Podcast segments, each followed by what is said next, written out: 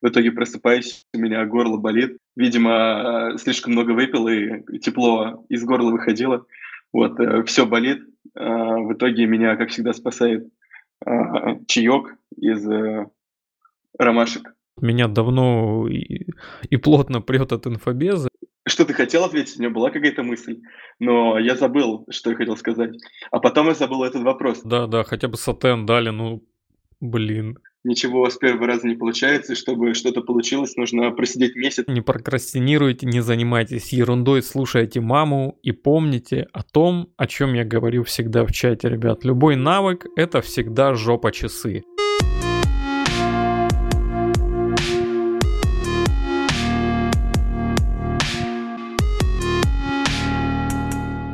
Так, всем привет, ребят. Вы слушаете Android Guards подкаст уже второй выпуск, и у нас сегодня а, очень а, необычный гость. Я могу сказать, что а, этот гость, он, он необычный, наверное, в первую очередь для меня, потому что, ну, я считаю, что я довольно давно а, занимаюсь безопасностью андроида, там, интересуюсь, там, что-то даже вам рассказываю. Но как-то этот человек вообще ни разу не попадал в мое поле зрения, что довольно странно, учитывая его заслуги. Но мы сегодня о них подробно поговорим, и этот выпуск мне очень интересен, очень интересно, к чему мы придем. А, с нами сегодня а, Сергей Тошин. Он сейчас немножко о себе расскажет, но два слова от меня. Это тот самый русский хакер Bug Hunter номер один – по андроиду. Но все подробности, я думаю, мы, мы узнаем дальше. Серег, привет. Привет. А, слушай, для начала а, можешь, наверное, немножко рассказать о своем бэкграунде, как ты появился в Android безопасности, потому что мне искренне интересно, как ну вот твоя личность прошла мимо меня, я не то чтобы там супер все отслеживаю, но просто интересно, как это мы не столкнулись нигде. Я не знаю, на самом деле, как так получилось, потому что в 2014 году я закончил школу и приехал в Москву, поступил в МСИ, вот, и у меня был план, нужно прям конкретно начинать работать. Первый курс, как только 18 лет исполняется, чтобы было побольше опыта, вот, э, ну, типа ради карьеры и, и так далее. Вот, а до этого я работал QA специалистом на Ютесте, такая американская контора для фрилансеров.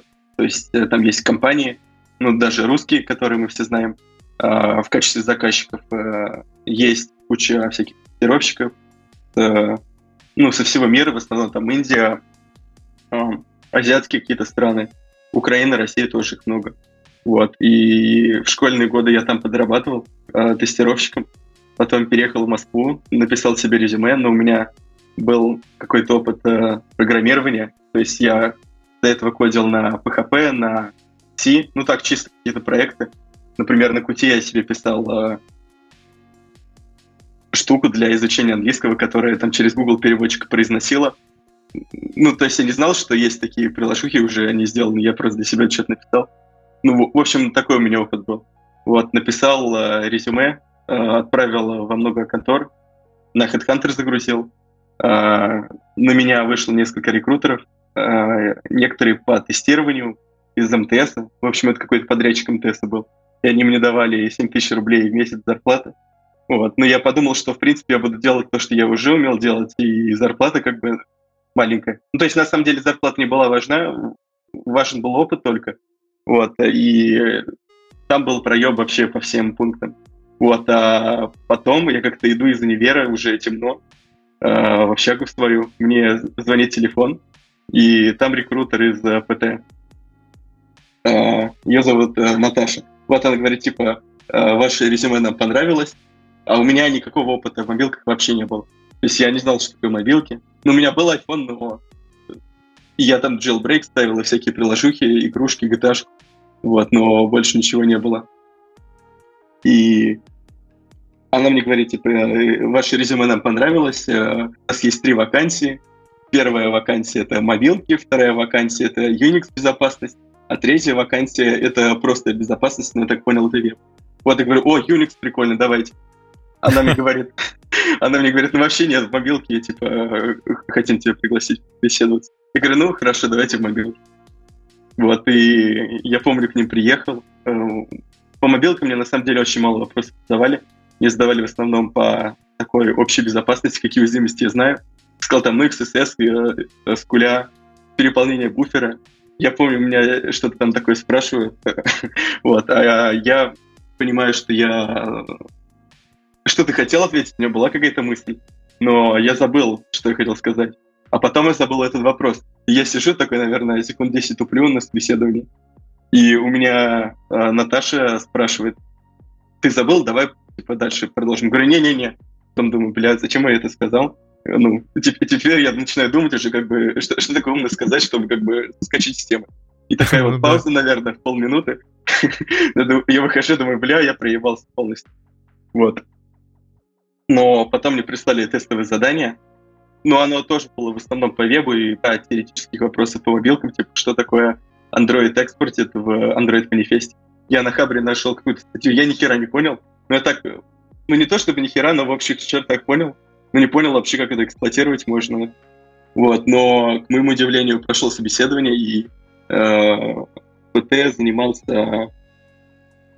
Ну, то есть были какие-то гайды, и, наверное, первое время, первый месяц э, у меня э, стажировка была, и, э, и я вроде как ходил, я работал на полставки, но сидел, наверное, часов 8-10, там Android Studio настраивал, писал тестовые приложения, э, потом э, какое-то время делал аудиты, ну, а потом, когда уже начал вливаться в компанию, я понял, что там на самом деле все бахантят. Э, ну, кто в свободное время, кто на работе, как э, получалось. Вот, и типа я думал, блин, я такой дурачок, вообще ни хера не соображаю. Меня не сегодня-завтра уволят, но лучше от чуваков понабраться опыта какого-нибудь, э, чтобы тоже начинать бахантить, потому что они, как я слышал, получают э, в несколько раз больше денег, и потом я читал Hacker.ru, там тоже что-то про багбаунти писали, про зарплату там 10 тысяч долларов. Я думаю, блин, офигенно, прикольно, хочу так же. Да, да, и никогда не работать. Да нет, не то чтобы я не хотел работать, э, то есть э, я думал, у меня всегда была такая тема, что вот обучение это тут, в стороне идет параллельно, а за деньги я вот тут зарабатываю, делаю не, ну, не, не супер хитрые вещи. То есть, ну, тестирование в тот момент уже было не, не чем-то хитрым. То есть на пике она мне приносила где-то 4000 долларов в месяц. Это я уже был на первом курсе. Ну, то есть, когда я только поступил в универ, у меня было тестирование и универ, потом у меня добавилась работа, э, и где-то курсы до третьего я, наверное, совмещал так и три занятия, то есть обучение в универе, э, фриланс и ну и ПТ, вот все вот эти проекты, в основном там банки, наверное, были. Вот. И как бы я к банке вообще не уходил. То есть мне мало на что времени хватало. А, а потом, ну, я все время хотел еще в Америку поехать, а, потусить. То есть я смотрел фильмы, и меня что-то весь этот Запад так занимал. А, ну, типа Калифорния, Невада, Аризона. Вот. Я друзей своих собирал. Говорю, все, чуваки, давайте этим летом собираемся, давай иди ты на работу, зарабатывай деньги быстрее. Вот, план расписал, поездки по деньгам на месяц у меня примерно 4000 долларов получилось. Вот, и все таки не-не-не, не хочу. А потом мой одногруппник раз приходит, у него американская виза, говорит, я по work and travel еду. Я думаю, вот ты охуел, чувачок. Да-да-да. А у меня, ну, я как-то не рассчитывал на это, и денег у меня свободных, э, ну, может, тысяча долларов была, вот так вот. Вот, и тут я понимаю, ну, что нужно делать? Нужно бахать. Вот, и к моему... Ну, то есть до этого я как-то пытался именно по мобилкам слать что-то, там, утечку какой-то ерунды в логи, и меня как бы частенько нахер посылали. То есть у меня была статистика печальная, наверное. Э, на 10 отправленных багов у меня один опруф был, то есть один триаж, один ревард, и то это, может, 100 баксов было, ну, что-то несерьезное. И как бы из этого у меня не получалось никак монетизироваться. Все, все вот это занятие монетизировать. Вот. И я думаю, ну все, беремся за руки, сажусь, со стола все убираю, ставлю ноут туда, э, открываю все bug bounty программы, э, начинаю grep ать э, разные баги. Вот. И, моему удивлению, достаточно много. То есть я сразу, наверное, штук 5 отправлял. Я говорил, ну они точно должны быть хорошие, вот точно не, не какое-то говно, которое я раньше клал, а что-то нормальное такое нужно боком там со всеми делами справлять. Вот. И э, ну, на самом деле начало хорошо получаться. И вот за первую неделю мне там раз э, один ревард приходит, я там в джире в одной библиотеке. Ну, то есть приложу к джире, использовал одну библиотеку, а эта библиотека еще в Core там использовалась и много где. У меня есть дисклознутый репорт на хакерване, что можно было произвольные файлы на произвольный сервер отправлять, на, ну, на произвольный URL постом. Вот. Э, мне там Jira 3000 дала, я думаю, нифига себе. Ну, то есть я такого на тестировании никогда не зарабатывал. Я понял, что если качественно как-то подходить к баунти и не слать всякую херню, то ну, баунти очень хорошие будут сыпаться.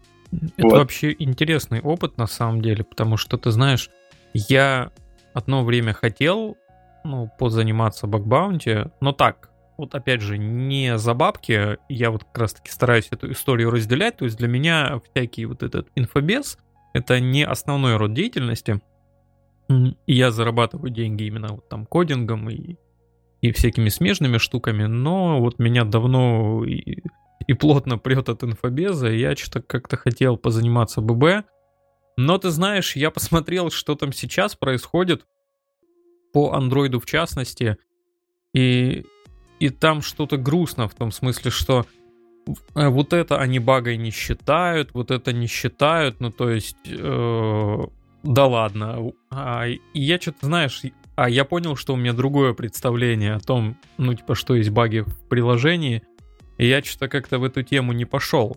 А вот можешь э, ты рассказать, э, какие самые э, интересные уязвимости ты вот находил в рамках бакбаунти программ, ну, естественно, из тех, о которых ты можешь рассказывать, может там не называть названия компаний, или называй, если можешь, это будет еще интересней. Вот хотелось бы про самые такие вот баги-баги послушать, потому что когда там типа Xiaomi пишет а, отсутствие шифрования, SSL пининга, мы багой не считаем, идите нахер с такими репортами. Ну, мне это странно чутка, и вот хочется от опытного бакхантера послушать, а что же такое баг для бакбаунти программы? Вот, ну я расскажу, во-первых, отвечу на то твое замечание, что кто-то не считает багой, кто-то считает. На самом деле у меня поначалу тоже такое было. То есть, э, например, я клал одну популярную на хакерване э, программу. У них приватка, но у них выплачены миллионы долларов. Вот. Э, отправлял багу, что можно там произвольные файлы воровать. И мне чего говорит, ну, слушай, тебе же нужно стороннее приложение. Я говорю, ну да. Он говорит, ну все, если на устройстве юзера стоит э, стороннее приложение, это означает, что он скомпрометирован. Ну и все. Типа, если он скомпрометирован, то, естественно, э, можно вообще все украсть, то, что можно. И типа, чувак, мы ставим тебе информатив. Хотя сами они это пофиксили. Вот. А вот жадные гады. Типа у них какая-то позиция, там, на баги фиксит. Хотя могли бы поставить резолвы или там э, накинуть ради приличия 100 баксов. Ну да, да, да, хотя бы сатен дали, ну, блин. Ну, вот да, обидно. Но потом, вот, э, если говорить про эту историю, э, я клал баги во многие компании, и как бы я пытался распознать, что они считают багой, потому что, ну, вот несколько лет назад не было понятно вообще ничего. То есть, что считают багой, что не считают багой. И я так понял, они очень не любят э, всякие вот эти вот э, баги с пинингом, э, с утечкой логов. Э, то есть, если что-то критично утекает, то это точно, ну, в логе, например, то мало, на самом деле, компаний будут считать это багой. Э, ну, может, какой-нибудь PayPal будет считать или еще кто-то. Ну вот, если какая-нибудь, если мы берем среднюю статистическую контору, то они не будут считать. От э, соседних приложений они все-таки считают багой, и э, я бы сказал, что некоторые компании выплачивают сейчас даже больше, э, чем за веб. Ну, если сравнивать мобилки и веб, то некоторые больше платят.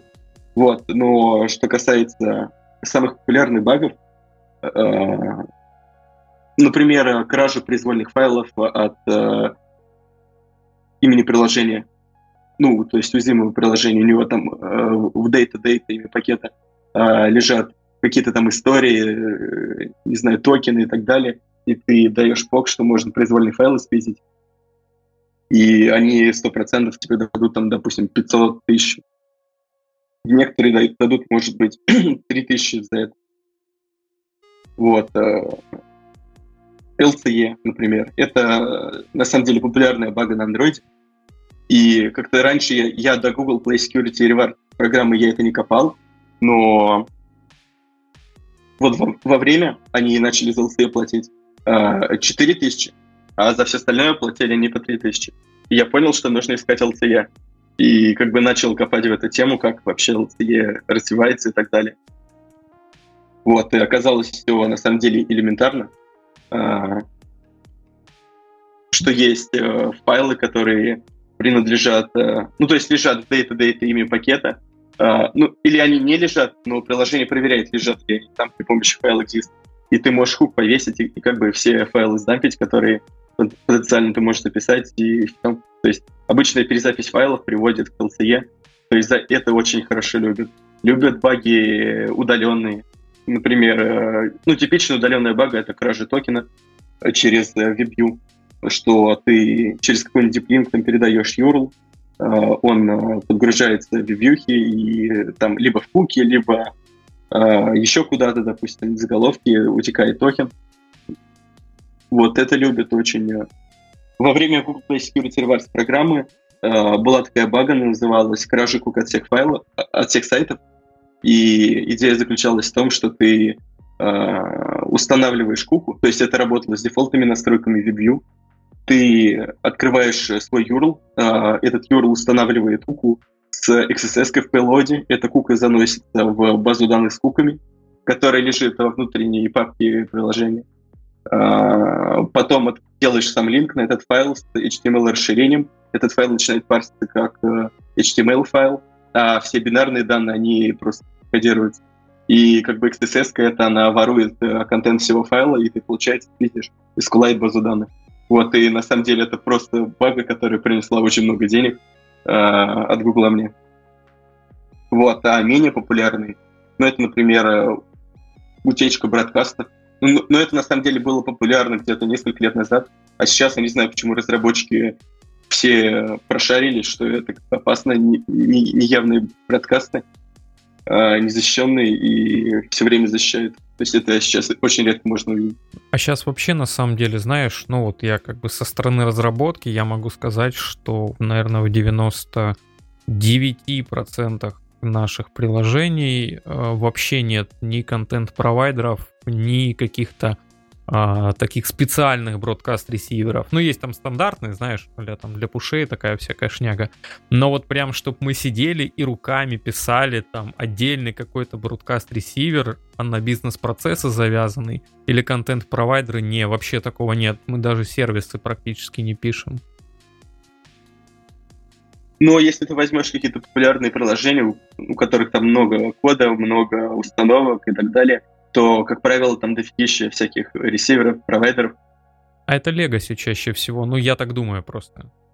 А вот потому что еще, ну вот типа лет 6 назад, да, я, я прям помню, вот как я руками и сервисы писал, и, и вот, вот это все раскладывал, это все было. Вот, а потом как-то пропало. Стало не модно, наверное. Вот я тоже не знаю, с чем это связано вообще. Ну, то есть Google, они вроде как пропагандируют э, все вот эти штуки, все компоненты, разделения и так далее. Вот, и если ты зайдешь в документацию, то там будет написано, вот компоненты есть Activity, Receiver, сервис, и там прям рекомендации даны по use cases, как это все надо использовать. Я думаю, что просто появились новые инструменты для решения тех же самых задач. А вот и, и все. Ну, то есть, как бы сервисы, они вообще для чего нужны были обычно? Вот для того, чтобы в фоне там что-то поделать. А, ну, а сейчас нормально, как бы многопоточность, она, она стала более человечна, можно там карутину поднять или там в RxJava потыкать. Или Work Manager есть, например, вот тоже появился. И всякие сервисы, ну фиг знает, особо не нужны уже. Вот может быть это как кого-то возмутит это мнение, но вот я сейчас не вижу реальных там каких-то cases. от тех же сервисов в своих приложениях, чтобы часто это надо было? Ну, э, с одной стороны, я как бы их часто встречаю, но если ты говоришь Legacy, то возможно. То есть, э, возможно, нужна какая-то статистика, взять, выкачать там э, тысячу самых популярных приложух и сравнить версию, которая была год назад, с текущей версией, и посмотреть, сколько, допустим, добавилось ресиверов от среднего какого-то числа, сколько новых, или но... сколько удалилось.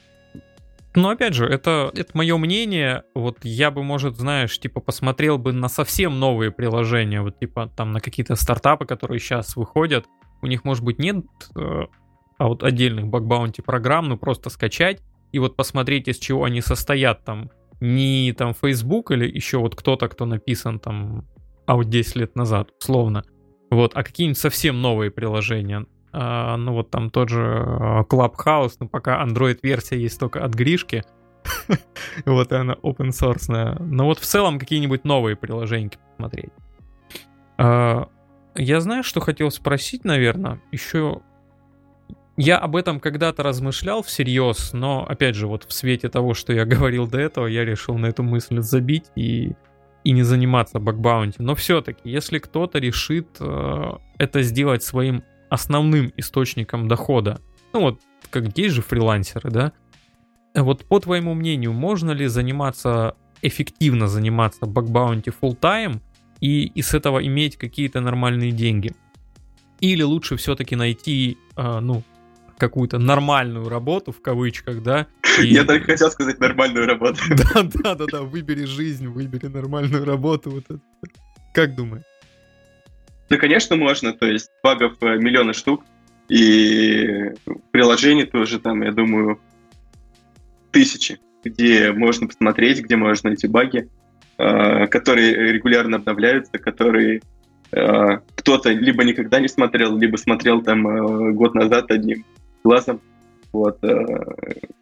Ну, например, я смотрел приложухи от Samsung, вот после, последний месяц я этим занимаюсь, и там просто море багов. То есть я смотрел э, дефолтные э, приложухи от Гугла, э, которые даже э, ну, используют какие-то компоненты AOS, либо принадлежат э, вот эти вот предустановленные системы, системные приложения от Гугла в AOSP. И там э, и в них море багов. То есть на самом деле, если засесть, если захотеть этим заниматься, то багов море можно отправлять и можно, я думаю, на этом зарабатывать.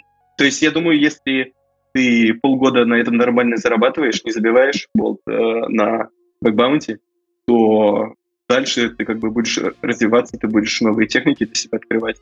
И все как-то будет идти друг за другом. То есть ты нашел какие-то старые баги, потом узнал про новую технику, прошелся опять, опять там собрал э, сотню багов, э, потом до компилятора пофиксили, и какой-то класс, который не докомпилировался, он докомпилировал, сейчас уже докомпилируется. Смотришь, оп, и там бага. Вот. Э, я думаю, это как-то так будет работать. Я на самом деле думал, что... Ну, я, я думал, так, допустим, года три-два назад, что вот сейчас я посмотрю, и багов не останется. Но на самом деле приложух становится больше, и если засесть, то я найду багов больше, чем хотел, ну, как несколько лет назад. То есть э, легко, я думаю, сделать своей основной работой. А смотри, вот такое мнение. А, в любом случае, ну, а опять же, как мне кажется, и может быть ты меня разубедишь в этом сейчас, что в этой области очень высокая конкуренция, а ну вот как минимум, потому что там есть ты, например. Но это, это так, шутки шутками. А вот в смысле высокая конкуренция. И, например, а, специалисты, которые а, не очень подготовленные или начинающие, а если такой специалист, ну вот условно программист, да, или там вот даже а вот какой-нибудь пентестер, вот он пойдет работать в офис, он будет получать немного денег, но он он каждый месяц будет получать, и ему вот будет там чем заплатить за квартиру, вот на что покушать, условно, и так далее. И со временем там будет индексация зарплаты, и так можно как-то жить, вот звезд там с неба не хватать. В этой же области, ну вот как мне кажется, да, из-за высокой, из-за высокой э, конкуренции, ну, основные вот жирные вкусные баги вот будут собирать уже супер опытные ребята, а те, кто не супер опытные или, или только пытаются вкатиться, ну, они могут вообще не получить ничего. Вот Что про это думаешь? Ну, я думаю, дело опять же в мотивации. То есть у меня есть несколько друзей, которые работают в ББ, которых, которые говорили, он научи мобилку. Я говорю, ну вот, э, типа, смотри, делай раз, делай два, делай три. Они типа сидят час, говорят, вот ничего не получается и уходят.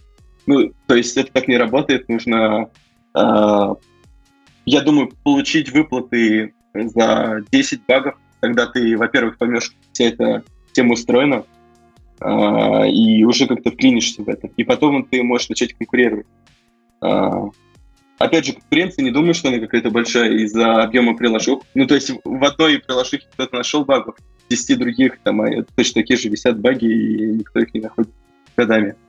Вот. Э, а что касается или то, или то, ну, можно совмещать. То есть э, рабочий день 8 часов, э, еще 8 часов помимо сна остается на какие-то другие занятия, и можно их, допустим, потратить на бакбаунти, вот, и как-то совмещать, ну, я именно так делал. Слушай, ну, вот этот подход явно не для всех, хотя а вот лично мне он, он весьма импонирует. Я в свое время, ну вот примерно тоже в таком режиме жил, да. А вот условно как в Матрице, вот что днем он обычный программист, а, а вечером он хакер Нео. Все дела. А, окей, смотри, а, мы с тобой сейчас затронули очень важную тему, а вот ты сказал, типа, друзья приходили и говорят, научи мобилкам, ты говоришь, делай раз, делай два, делай три. Вот какие ты можешь дать советы, наставления людям, которые хотят в это вкатиться, вот хотят разобраться в Android инфобезе, впоследствии участвовать в бакбаунти программах, вот, вот, вот эти самые делай раз, делай два, делай три, это что? Ну вот я советовал отправлять э, какие-то максимально элементарные баги, то есть, например, даже HTTP ссылки. То есть, э, вот я рассказывал про свою историю, и когда я там начал пытался первые баги отправлять, я смотрел, что, допустим, по HTTP какая-то тема утекает, э, я это дело репортил, и на самом деле моя максимальная HTTP ссылка была в 350 долларов. Поэтому, ну, почему нет? То есть, то есть дело именно в самом начале дело не сколько тебе платят, а сам факт, что ты, ну, как бы, хоть немножко, но успешен вот э, э, в этом деле то, что ты что-то делаешь и получаешь за это награду, это как бы тебя будет мотивировать э, что-то дальше делать. Вот, а когда этот путь пройден, когда есть мотивация, есть вера в себя, то нужно уже читать статьи более какие-то хитрошопые, пытаться искать более хитрожопые баги. Ну, то есть, э, я бы сказал, 60% времени на отправку обычных багов, которые тебе по силам, а 40% это на research чего-то нового. Вот, э, на чтение статей, да, попытку воспроизвести, то есть если есть какая-то бага, которую ты не понимаешь, выкачай старую версию приложения, а, попытайся воспроизвести, ну, все. Вот это, кстати, очень дельный совет, да, я тоже замечал, ну, особенно когда ты исследуешь э, одно какое-то приложение от версии к версии, и вот видно, как меняется защита, там появляются всякие новые штучки, и очень полезно уже использовать предыдущий какой-то багаж знаний, да, вот там менее а, там менее изощренные техники обфускации были, например, в предыдущей версии. И уже гораздо проще разобраться, у тебя уже написаны все скрипты какие-то, их нужно только адаптировать, ну потому что кардинально, как правило, ничего не меняется, там только какие-то слои добавляются защиты и все. Ну да, я согласен. Допустим, э, так я много находил э, багов в приложении PayPal, Airbnb. А, сейчас у них приложухи опустированы, но, допустим, год назад они были вообще не опустированы. И ты просто берешь, декомпилируешь, смотришь, как приложуха работает, прям чистейший код. А, я много, ну немного, но там, наверное, штуки три, наверное, багов PayPal дисклозил, и мне куча индусов пишет, а скинь мне пок, а скинь мне пок, а научи, ну, блин, чувак, вот, э, там же в дисклозном репорте есть ключевые слова, а, то, то есть название диплинка, например. А, ты берешь, выкачиваешь старую, э, старую версию, делаешь поиск по этой строке, и ты находишь единственное совпадение в файле. Ну, то есть, во-первых, людям лень как-то разбираться, я думаю, и во-вторых, они думают, то это, это не для нас, э, э, я лучше чем, чем-нибудь другим пойду заниматься. Но на самом деле, да, то есть да. любой способен это делать. Ну, люди любят быстрые ответы, видишь, я тоже эту штуку замечал по ходу своей деятельности. Вот. А, а вот людям вроде рассказываешь, а, а от тебя часто хотят вот быстрый ответ. А, ну вот типа смотри, я вот придумал вот такую защиту, это будет или не будет работать? И ты порой такой думаешь, блин, чувак, ну вот изучи основы, и ты сам поймешь, что твоя защита работать не будет вот поэтому, поэтому, поэтому. Это да, а вот быстрые ответы это прям бич современности какой-то, мне кажется. Я знаю, вот. что... Да-да-да. Да я хотел сказать, что мне не пишут по поводу защиты, мне пишут по поводу атак каких-то. Вот, ну... и... То есть меня максимально выбешивают индусы, они сразу в черный список отправляются. У меня уже, наверное, там сотни человек в Твиттере и в Инстаграме, а, которые пишут «Хай, бро», «Сир», вот, вот эти вот эти два слова, они меня ну, максимально выносят, выбешивают и я их сразу в черный список отправляю. А, Блин, писали какие-то какие женщины из Нигерии, мне говорят, э, я выбрала, я увидел тебя на хакеровании, я выбрала тебя своим учителем, давай, давай, давай. Слушай, а это какой-то это какой-то недавний тренд, знаешь, я вот э, э, э, видел эту историю часто э, в Твиттере, но я видел, что а вот кто-то говорит, типа, вот всем привет, я там такой-то, такой-то, вот давайте там, я буду вашим ментором, знаешь, я всегда в такие моменты думаю, блин, чувак, а нафиг оно тебе надо? А вот знаешь, тебе что, делать нечего? У тебя много свободного времени? Ну, типа, э, я, я тоже люблю всякие штуки рассказывать, но вот так, чтобы я подписался, знаешь, там, типа, и в Твиттере написал, вот, типа, кто хочет, пишите. Я буду вашим ментором, ну, фиг знает. Мне кажется, может, в этом есть какой-то развод, что он потом просто будет продавать еще что-то. Не, Может на самом быть. деле, я как бы без проблем отвечаю на вопросы не тупых людей, но те, кто мне пишет, они, ну, то есть, во-первых, они ничего не знают, и говорят, а, а что, нужно знать Java там или еще что-то, чтобы хекать? Ну, и ты понимаешь, что человек, э, ну, прям нулевый, и ну, да. чтобы ему на что-то выйти, там, э, ну, несколько месяцев потребуется. Если не лет. А, а, знаешь, есть такой вопрос еще, а, а, пока не ушли далеко. А можешь Э, немножко рассказать про свой инструментарий. А, ну, то есть понятно, да, что вот там в, в индустрии Android анализа, Android пентеста, реверса, вот, ну, как бы есть там несколько тайтлов, так называемых, их все знают, но, может быть, ты используешь там что-то нестандартное, или, или может, используешь стандартный софт, а вот как-то нестандартно. Можешь подробнее рассказать о своем чемоданчике хакера?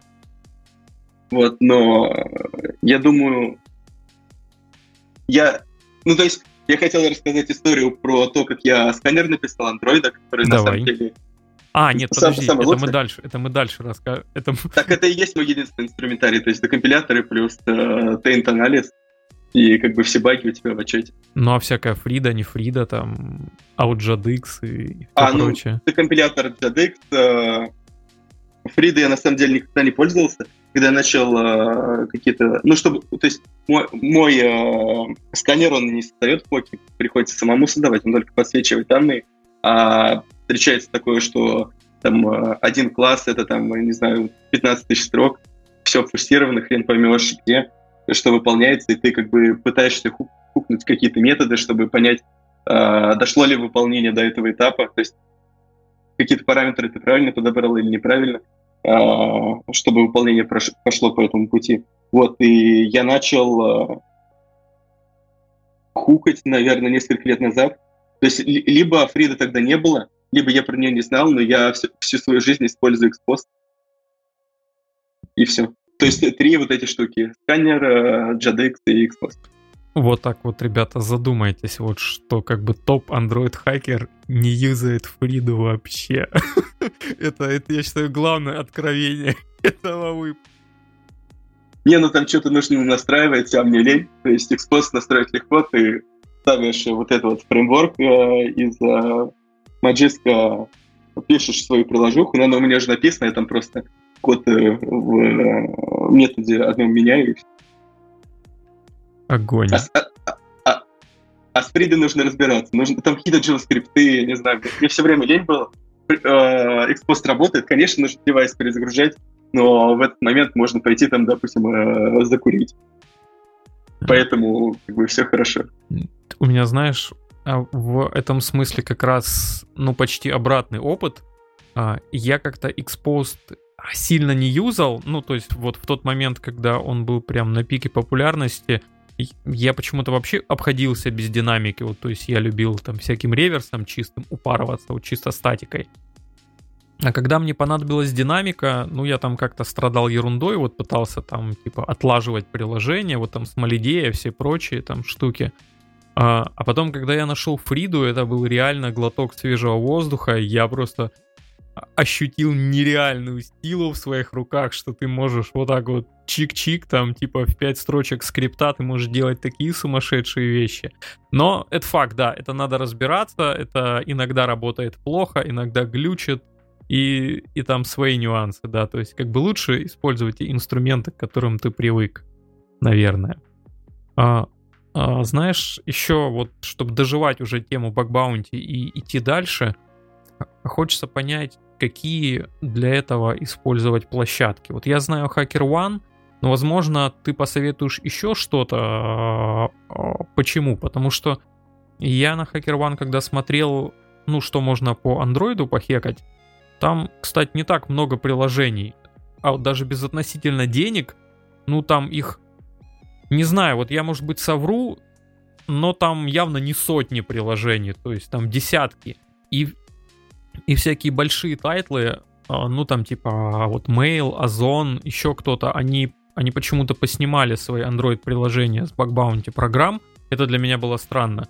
И из вкусного я там пофильтровал, ну то есть из разряда там типа 5 приложений. И я понимаю, да, что типа на этих пяти приложениях мне сейчас конкурировать там с чуваками вроде тебя, ну где вообще смысла нет. Вот, может быть есть какие-то еще площадки, где можно себя попробовать?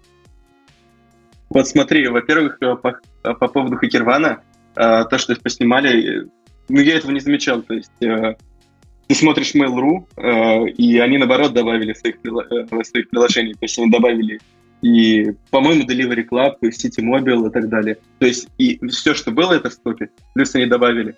Вот, и последний раз я по, по Хакервану проходился, наверное, в октябре, и я помню, что я выкачивал, ну, публичные и приватные э, программы. У меня, наверное, штук 300 приложений получилось.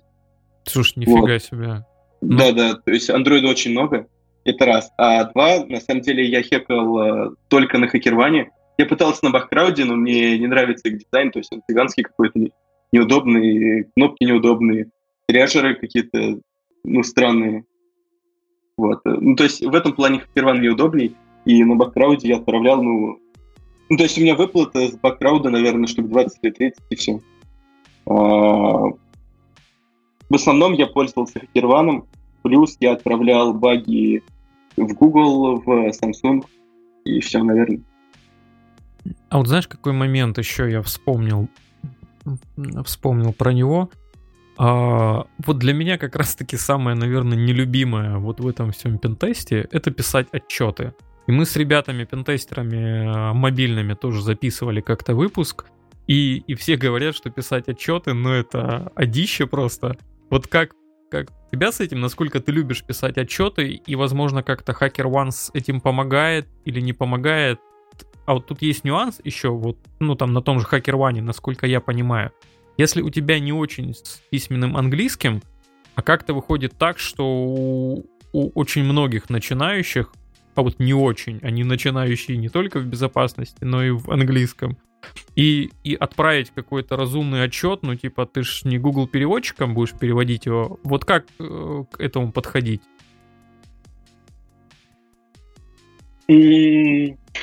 По поводу отчетов э, раньше, то есть, э, во-первых, э, сложно было ну, то есть понять, какие нужно слова использовать. Раньше я использовал Google переводчик, у меня, на самом деле, чтобы найти багу, там, допустим, час занимает времени, а чтобы написать отчет полтора, и ты еще сидишь с Google переводчиком, думаешь, ага, вот такое слово нужно вставить. А, оказывается, ты его там переводишь, это неправильное употребление и так далее. А, вот. Типа, уязвимость, э, есть компьютерная уязвимость, а есть там а, а, какая-то тема из медицины, и ты это да, да, да, да, да. слово используешь никто ничего не понимает. и уже потом до людей доходит, что ты им хочешь сказать. Но это типа нужно пережить, это все со временем пройдет. А, вот. Э. Сейчас, я думаю, у меня отчет, они просто вот на автомате составляются. А, я не знаю, ну, ну, может, 10 минут уходит. Ну, то есть я вообще никаких мук не испытываю, когда я пишу отчет. То есть э, у тебя просто поток мыслей, ты строчишь по клавиатуре, и потом раз, и у тебя там, не знаю, два альбомных листа текста получилось. Думаешь, ну, прикольно. Пускай разбирается. А используешь ли ты всякие штуки, вот там типа Grammarly, чтобы потом, ну, вот типа текст в порядок привести, или у тебя уже очень крутой прям письменный английский? Не, он не крутой, и я на самом деле, мне на самом деле было пофиг, то есть э, ты составляешь отчет, и как бы смысл абсолютно все люди поймут. А насколько это правильно будет или неправильно? Ну, то есть я старался правильно писать, но я не хотел как слишком заморачиваться вот с этим. И оно, ну, может быть, со временем э, ты, ты какие-то ошибки меньше начинаешь допускать, какие-то до сих, до сих пор допускаешь. Вот, но когда я открыл стартап, то мне нужно было писать нормально и уже английский. Вот, и я начал использовать Grammarly. Но до этого я писал все отчеты без всего. Огонь. Ну и вот как раз такой... Как... Сейчас будет плавный переход.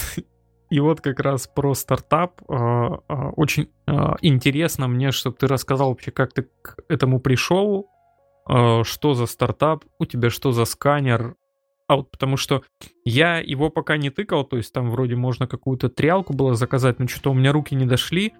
А вот хотя я видел, что Oversecured это это не только сканер, вот там вроде статейки твои выходят. Вот расскажи подробнее ну, об этом явлении для наших слушателей, а вот о чем это вообще, как, как работает и почему? Вот, ну, я думаю, я в течение нескольких лет писал какие-то скрипты, которые там э, э, смотрели манифест, потом удалял, э, писал заново. То есть у меня, как правило, есть какой-то проект э, который я запускаю там, то есть мне нужно что-то делать, какую-то тему автоматизировать, допустим, страницы какой-то текст э, вычленить. И я пишу там за 5 минут программулину, потом ее удаляю, у меня появляется новая задача. Примерно таким я занимался э, в самом своем начале для того, чтобы искать э, какие-то баги на багбаунти. И потом постепенно это перетекло в отдельный проект. Вот. Э, ну, то есть э, анализ манифеста, всякая ерунда. Но по факту я начал э, сильно заморачиваться над прям такой автоматизацией, когда Google запустил свою баг программу, когда появились вот эти, ну, тема с тем, что они принимают баги от, ну, баги в приложухах, у которых есть 100 миллионов установок, то есть ты сначала руками ищешь, ну, тебя это заебывает, и в итоге ты начинаешь э, читать книжки, статьи, неважно где, на, на русском, на английском, как э, AST всякие работы, что такое CFG, как Paint автоматизировать. Вот, и в итоге за несколько месяцев я что-то такое запилил, и на самом деле со временем, то есть у меня... Ну, то есть я очень ленивый человек, и я пытался автоматизировать абсолютно все. Вот, и со временем я перестал искать баги руками, я начал все прогонять через сканер, он мне выдает сколько там уязвимостей, я это проверяю. То есть он статический, и он не проверяет условия ну, насколько они выполнимы или невыполнимы. А, вот, он просто показывает поток данных. И, а, ну, как правило, как это раньше происходило, а, есть какая-то приложуха, там не нашлось багов, я начинаю искать руками, смотрю, почему бага не нашлась, и в итоге ты так а, сотни приложух а, а, прогоняешь, и получается так, что у тебя как бы все баги уже начинают автоматом находить. Вот, и когда на э, Google Play программе мне удалось заработать несколько сотен тысяч долларов, то я понял, что, в принципе, ну, все очень популярные приложухи, они уязвимы. Э, и там очень много багов, и в теории то, что я делал, можно преобразовать в какой-то продукт вот, э, и начать продавать. Хотя я продажами никогда не занимался. Э, вот, зарепал компанию в США, поехал к друзьям в Киев, они мне насоветовали, как это все там делать. Вот. Тому моменту я уволился, наверное, уже как полгода. То есть сначала я ушел в неоплачиваемый отпуск, чтобы э, прям 100% времени 24 на 7 бакантить. Э, вот. Э, ну, приехал, в общем, к друзьям в Киев. Они мне сказали, вот, смотри, у нас есть хорошие там дизайнеры, есть разработчики. Э, связался с ними. Э, начали работать, им проект понравился, и потом, ну, то есть это была аутсорсерская, аутсорсерская компания, потом они пере, перешли полностью сюда работать. Вот, и в самом начале мы сделали B2C портал, то есть по факту ты загружаешь приложуху, она тебе выдает отчет. А, потом я подумал, что нужно делать интеграции, потому что это штука для бизнеса, и у всех нормальных людей это интеграции. Вот, сделал такую штуку ну, если прямо сейчас зайти на Oversecured, то там будет разделение, типа ты researcher или ты компания. Вот, и если ты выбираешь, что ты компания, э, ты регаешься, и у тебя появляется доступ к интеграциям. Ты э, делаешь интеграцию для какого-то приложения и можешь сканить бесконечное количество версий, и отчеты по, это, по этим версиям будут сравниваться друг с другом, и тебе будут приходить алерты, если найдены какие-то новые уязвимости. Вот, а статьи я пишу, чтобы рассказать о своем опыте. Ну, то есть там э, начало это э, какая- какая-то маркетинговая штука, типа заходите, регайте и сканируйте. Вот. А вторая часть — это как бы техническая составляющая, которая рассказывает, как эксплуатировать и фиксить э, разные баги. А, не, вообще историю со статьями я вот прям супер аплодирую тебе, супер поддерживаю. То есть, когда, ну, типа, создатель или автор продукта, вот как правильнее назвать, он еще продукт поддерживает вот таким образом, ну, это прям супер круто, это вызывает гораздо больше доверия, ну, как мне кажется. Не знаю, для меня это как-то очевидно было, потому что мне все время кто-то ходил, ну, либо писал, либо лично говорят, ну, блин, расскажи своему опыте, напиши статьи. А я думаю, ну, то есть я публиковал на хакерване, например, несколько статей, ну, там, типа, тебе лайки ставят, но как бы профита от, от этого особо нету. А вот когда у тебя есть компания, и когда ты в блог этой компании публикуешь что-то, то ну, я думаю, от этого больше как бы профита, и поэтому Однозначно, я да. берег какие-то техники для того, чтобы опубликовать это так. Ну, это очень правильный подход, я считаю. Слушай, а, а вот такой вопрос, ну, если ты на него, конечно, можешь а, ответить. А, на чем вообще написан сервис? Ну, то есть, какие технологии используются а, ну, ядро — это JADX э, плюс э, Java. То есть я по факту никаких библиотек не использую. Использую э, неназванный AST-парсер. И дальше все делаю сам. Вот, а сам сервис, ну, Node.js плюс Vue.js на фронте. А, ну то есть у тебя максимальный хипстерский стек такой просто. Ну да. Я, ясно, прикольно. Слушай, а планируешь ли какие-то куски или, может быть, весь проект open source или вообще не смотришь в эту модель? Я думал писать э, курсы по безопасности андроида, то есть много людей, которые вообще не шарят, и есть либо какая-то совсем нубская фигня, что там есть Android манифест, там компоненты, есть какие-то более, мне кажется, статьи, ну, то есть, чтобы читать, допустим, статьи, которые я пишу, ты уже должен быть э, прошарен в, ну, в андроиде, и дальше ты как бы накладываешь знания из этой статьи на свои знания, и как бы говоришь, о, прикольная статья, интересно было почитать. Время не зря потрачено. Вот. Э, а я думал сделать что-то среднее. Ну, то есть, если условно все разделить на как минимум три уровня, да, что на третьем ты уже можешь любые техники постигать, а второй это что-то среднее, а первое это когда ты вообще ну, вот, и я думал для первого и второго уровня сделать, чтобы людей, может, на третий уровень было перекатывать. В плане того, что сделать, я не знаю, там сотни приложух, э, в них запихнуть разные баги, э, запихнуть описание, э, и типа люди должны будут там обойти какое-нибудь самое элементарное условие. То есть э, дальше должны будут э, обойти хитрые условия, потом должны будут обойти какую-то встроенную Android-защиту, и будет статья, как все это дело обходится, как от этого защищаться и так далее. Вот, э, вот это я думал в open source, а больше ничего не думал. Слушай, это вообще довольно клево. У меня тоже есть идея сделать курс по Android инфобезу. Я его тоже как бы не планировал ну, как напрямую монетизировать, да, то есть я хотел его просто выложить, ну, а там уже как пойдет. Вот потому что мне просто нравится делиться знаниями. Вот, может быть, если мы как-нибудь придумаем повзаимодействовать на ниве этой истории, может быть, получится что-нибудь прикольное. Ну, это как это... Это, это за кадром обсудим, потому что... А, я вот что хотел спросить. Ты сказал, что у тебя на Oversecured вот можно как компания зарегаться или как researcher. А вот по твоему мнению, кто все же аудитория для э, твоего проекта? Ну, то есть, если это ресерчеры, то это ресерчеры какого уровня? Э, имеет ли смысл там самым самым начинающим ресерчерам, вот кто только хочет вкатиться в HackerOne, условно изучил там Java, вот открыл первый раз JADX, имеет ли им смысл использовать твой сканер? Или все-таки ты, ну, как он рассчитан уже на разработчиков middle уровня, о, отставить разработчиков, на пентестеров middle уровня и выше? Ну, деньги я планирую получать, э, естественно, с B2B, а задача ресерчеров рассказывать про проект.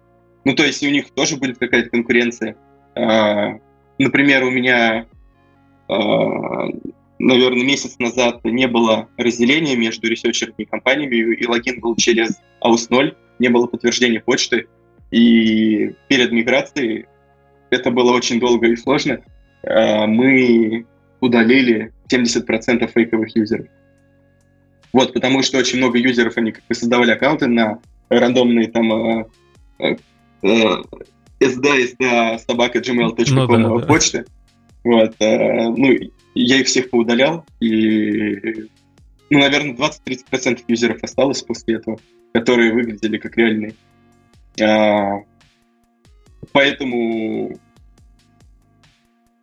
я думаю, что ресерчеры, они могут использовать это а, для того, чтобы участвовать в бакбаунте, и на самом деле это очень круто. То есть, э, например, я э, все баги, которые Э, отправляла в Google Play, то есть по факту они уже были автоматизированы и автоматически находились. Вот. И я с этого как бы получил несколько сотен тысяч долларов, и по факту ничто не мешает э, другим людям за 10 долларов за приложение просканировать их все. То есть это будет стоить э, только там 3-4 тысячи долларов, а заработать, ну даже после того, как многие ваги выгребли, я думаю, 1050, а если пройтись по чистому какому-то скопу, то, ну, то есть тот же Samsung, тот же Google, хотя по Google я прошелся, вот, допустим, по Samsung, я думаю, там тоже несколько сотен тысяч долларов можно заработать, а потратить на получение отчетов, я не знаю, там несколько тысяч. То есть для меня э, B2C это чисто для того, чтобы попиарить, чтобы э, ресерчеры рассказали об этом кому-то. Ну, ресерчеры, они не просто так, они в каких-то компаниях работают, э, переходят из одной компании в другую, если они шарят в андроиде, шарят в мобильной безопасности, они могут рассказать об этом в своей компании, и это как бы путь получить B2B юзеров. Вот, а...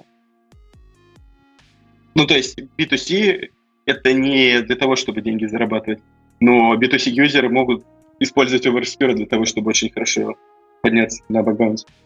Ну, это разумно звучит. В общем, ты создал машинку, которая печатает деньги и даешь ее в аренду.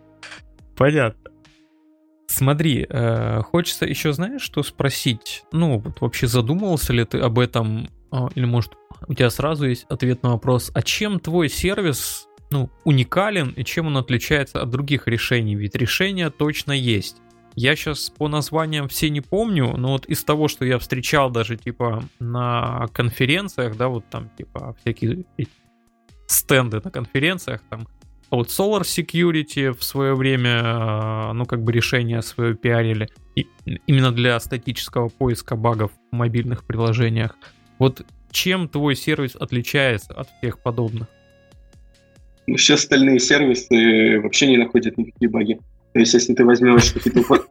Не, ну серьезно, вот если ты возьмешь какие-то open source а, решения, то тот же Quark, то есть они даже тент не делают, они просто смотрят в пределах одного метода какую-то ерунду. Тот же GraphQL от GitLab, то есть э, они пишут э, маленький скрипт для того, чтобы найти какую-то определенную багу. А у меня такой ерунды нету, то есть э, можно загрузить, и там э, вот можно сравнить. Э, например, у меня рекались э, сотрудники других компаний, которые тоже разрабатывают конкурентов. Ну, я смотрю, что там, какие юзеры, пробиваю их по именам на LinkedIn, чтобы посмотреть, чем они занимаются, ну, какая вообще у меня аудитория. И оказалось, что чуваки работают в американской компании, которые тоже делают э, э, сканеры. Они свою Vulnerable Android App загружали, э, посмотрели, э, что там найдется. Mm-hmm. Вот, э, я в итоге их добавил на LinkedIn, и никто меня в ответ не добавил. А, то есть... В общем, решили конкурентную разведку провести, я понял. Вот, но ничто не мешает, допустим, слушателю скачать другие тулзы, э, прогнать АПКшки через них, и потом прогнать через Security, сравнить результаты. И ну, 100% OverSecured найдет абсолютно все баги, которые нашли вот эти ребята. Потому что половина из них динамика, и в динамике без статики э, ничего не находят.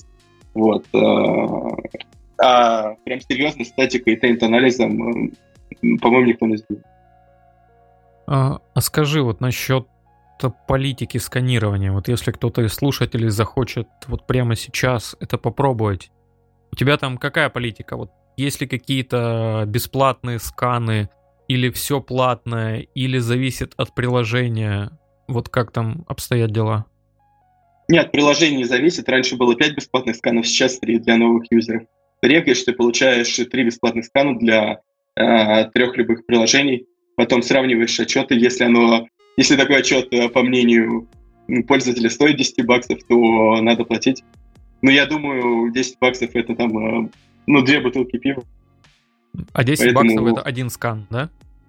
Ну, а за одно приложение. А, а, ну, то есть, смотри, за одно приложение я могу а, один раз заплатить 10 баксов и потом все новые версии приложения просто загружать и сканить, или все-таки каждый скан стоит 10 баксов? Нет, каждый скан. То есть ты можешь сразу много пгшек загрузить, и цена это 10 долларов умножить на количество файлов. Ага, окей, окей. Вот ну... то, что ты сказал, это называется интеграция, что ты платишь за подписку, например, на год, и потом бесплатно сканируешь сколько угодно версий. Вот, но это для компаний, для B2B. Угу. А, вот смотри, какой вопрос еще есть. Я, опять же, общался вот со всякими ребятами, которые разрабатывают подобные сканеры. Ну, это было давно, вот, правда, года, может быть, три назад. А, и у меня к тебе тот же вопрос. Вот смотри, а, есть как бы Java, а помимо Java сейчас набирает популярность Kotlin. Очень много чего пишется на Kotlin. И наверняка для тебя не секрет, что э, код, который получается в результате, э, он несколько отличается. Ну, то есть, э, если не брать даже какие-то там а вот штуки с, э, э, с метадатой или структурами, он просто получается несколько другой. И вот э, умеет ли твой сканер в этих условиях нормально работать? вот условно, если два приложения с одинаковыми багами, а, вот там завязанными на логику какую-то, и одно на Java, другое на Kotlin, а, он как будет работать? На обоих отработает или все-таки с Kotlin есть проблемы с поддержкой? Нет, особых проблем нету, потому что Kotlin декомпилируется в Java, и по факту получается, я думаю, есть три, три таких вещи, в чем отличается код. Первое — это метадата, второе — это проверки на null, и третье это какие-то дефолтные библиотеки Kotlin. Вот, но ни с тем, ни с другим проблем нету, потому что поток данных, э, ну, с точки зрения поиска уязвимости, он точно такой же. Ну, есть там проверка на null или нету, все равно там э, какие-то данные куда-то передаются, потом они э, попадают в опасные места, и вот ты уязвим. Поэтому а... разницы никакой. Вот обычно просто говорят, что, ну, типа, да нет, мы, мы Kotlin а, не умеем пока, потому что, ну, а вот там код другой, и, в общем-то, он, он действительно другой, а, но бывают же вот там всякие сложные кейсы, особенно если у тебя приложение написано со всякими фишками Kotlin, вот там куча экстеншн функций, там всякие лямбды, не лямбды, а, оно ж, ну, как бы, как сказать, отличается, то есть это факт, что отличается, я сравнивал. И в зависимости от того, как работает сканер, ну, он может как это сказать, он может какие-то ветки а вот не столь эффективно отрабатывать. И вот поэтому вопрос, а, а вот делает ли какое-то различие твой сканер, или ему все равно, и он, он просто работает? Ну, ему все равно. А... Я еще хотел сказать, что, ну, на самом деле особо не отличается. Вот. Потому что точно такая же Java получается. А, гораздо больше проблем возникает именно за компиляцией, что ты получаешь какой-то невалидный код, и приходится разработчика JDX пинговать, типа, чувак, давай фикси вот этот баг, э, потому что из-за этой баги у меня там уязвимость не, не нашлась. То есть выяснить, почему одна уязвимость не нашлась, это там типа целый день просидеть, протречить, как данные там перетекали туда-сюда, и в результате оказывается, что там э, строчка кода там какая-то не была, была неправильно декомпилирована, или допускатор как-то криво отработал, ты говоришь, чувак, давай, давай, фикси. А почему ты, кстати, все же решил взять JADX, а не какой-то другой декомпилятор, или вообще не попробовать заморочиться на свой? Ну, заморочиться на свой это слишком э, сложно. Не хочу даже в эту область вникать. Потому что у меня есть сканеры для Android, для iOS я только пилю. И я думаю, лучше iOS начать поддерживать, чем э, в эту область вникать, когда уже есть какие-то хорошие решения. Ну, JADX это прям лучшее, что есть.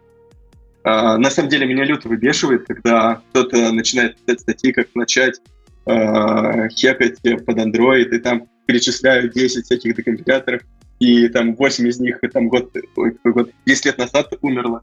Да-да-да. Вот, я думаю, нафига, нафига вам вот это вот э, э, слово хотел сказать, diversity.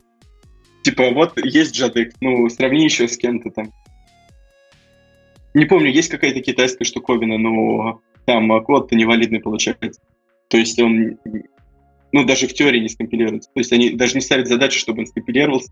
Они просто структуру данных восстанавливают в плане того, что ветки там какие-то ифов, а переменные там у них все А, А, Б, С называются.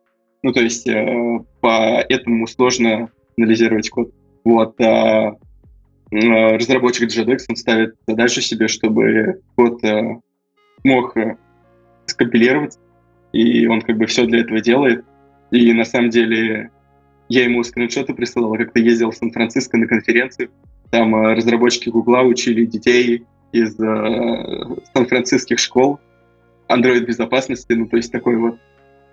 Я думаю, это больше по фану говорили, вот смотри, смотрите, видосики показывали, как там что-то захекать, показывали, э, что есть. Типа разработчик пишет код, а потом он компилируется в приложение, и потом, типа, хотел сказать злой хакер, хороший хакер компилирует приложение, изучает, и я ему прислал э, фотки, что учили их э, декомпилировать при помощи JDX. Ну вот JDX, да, отличный проект, он мне тоже нравится, я его давно юзаю, я даже в какой-то момент а вот туда законтрибьютил нормальный экспорт проекта, вот потому что там был старый Gradle, старый шаблон, вот я его переделал. Я очень люблю этот проект. И вот всех, кто, ну, как бы тоже этот проект любит, ребят, а вот там еще куча работы, вот приходите, контрибьюте, open source все, блин, вот давайте сделаем классный тул. А, смотри, еще есть такой вопрос. А вот ты сказал, что а, в этом стартапе помимо тебя еще работает какая-то команда разработки. Вообще, можешь чуть подробнее, ну, опять же, если а вот считаешь это корректным, рассказать о команде разработки, вот сколько вас там человек, а, там что за специалисты у вас работают, ну, в смысле, там только разработчики или там архитекторы, менеджеры, может быть, кто-то еще есть? Ну, это стартап, все занимаются э, всеми делами, кто, кто во что гораздо, кто что умеет делать. Вот, и э, вся у меня команда разработки в Днепре, э, на Украине, вот, и я с ними несколько раз встречался, туда ездил. Ну, все круто. Вот. Э, есть DevOps, который по факту и архитектор. Э, ну, то есть он делает абсолютно все. Фиксит какие-то хитрошопые баги, э, пилит там экспорт PDF, ищет библиотеки, которые, допустим, это все делают. Есть PM, э, который тоже, на самом деле, всеми вещами занимается. Э, и, текст составляет, э, Ну, в общем, все, что можно придумать, то есть задачи раскидывает и так далее. А, и все остальные, ну, есть один очень хороший фронт, а есть двое таких джуниоров, которые во всем понемногу. Mm-hmm. Дизайнеры, они не full тайм они аутсорсеры, переводчики это тоже аутсорсеры. А скажи, вот если вдруг к тебе завтра придет Google, вот от работы, в котором ты отказался, вот мы что-то эту тему не затронули, но можем сейчас, например, вот ее раскрыть. Так вот, если к тебе вдруг придет Google и скажет, чувак, нам нравится твой стартап, а давай-ка мы тебя купим. Вот как бы твоя реакция на это. Ну и, и попутно расскажи, почему ты не стал работать в Гугле. Ну, будет интересно. Типа я попытаюсь узнать, сколько они предложат. Не, ну на самом деле Google это как бы отдельная тема. Это на самом деле очень хорошая судьба была бы для проекта. Потому что если это покупает Google, это означает, что код будет жить, э, код будет э, в теории сканировать и помогать абсолютно всем разработчикам под Android. Под Android. Вот, ну, это было бы очень круто. Комплимент был бы для меня. Вот, а от работы в Гугле я отказался, потому что, э, ну, то есть они мне предлагали э, в тот момент, когда я баги в Google Play Security программу стал, и типа по 10 штук в день. И он говорит, вот, у нас там есть вакансии, давай-давай. А я уже думал, блин, ну, у меня был план, э, что можно бы из этого продукта какой-то сделать. И в итоге я а, он меня все-таки свел с рекрутером, а рекрутеры начал какую-то ерунду предлагать. То есть э, они сначала сказали, что э, типа инженер там э, в Mountain View, потом говорят, Mountain View у нас нету, зато есть э, в Сиэтле, а я в Сиэтл не хочу. Вот, э, и что-то я ну, особо не пинговал его, он забил. Потом он меня спрашивает, а что там с рекрутером? Я говорю, да, что-то он не пишет. Он говорит, печально пиши. Я говорю, ой, да ладно, я уже буду там своими вещами работать типа есть идея, э, как запущу, покажу. И вот менеджер Гугла, он был первый, кто зарегался. Но на самом деле у меня сайт был вообще, ну, не черно-белый, но без особого дизайна. И уже потом э, какой-то нашли фронта и, и дизайн запилили. Ну, то есть фронта и еще дизайн подготовили. Какая-то Я... такая история. Ясно. Слушай, ну и, наверное, у меня есть как бы крайний вопрос на сегодня из тех, которые заготовлены по поводу твоего стартапа. Вообще, вы нанимаете к себе людей, вот если вдруг кто-нибудь, кто-нибудь сегодня послушает, так вдохновится и решит с тобой работать, а, а, а вот и допиливать сканер этот, а вот нанимаете нет, если да, то какие условия, что нужно знать а, и так далее. Вот об этом расскажи, пожалуйста. Не знаю, ко мне обращались только всякие индусы, э, в саппорт писали какие-то э, стажировки и, и так далее, прикладывали резюме, там какой-то индийский колледж э, и так далее. Вот, никто из э, каких-то таких прошаренных нормальных людей ко мне не обращался. Но сейчас я полностью финансирую этот проект, и я думаю, пока что мы никого не нанимаем. То есть, может, через несколько месяцев, э, когда он выйдет на какую-то окупаемость, то я буду нанимать, конечно же, людей, но пока нет.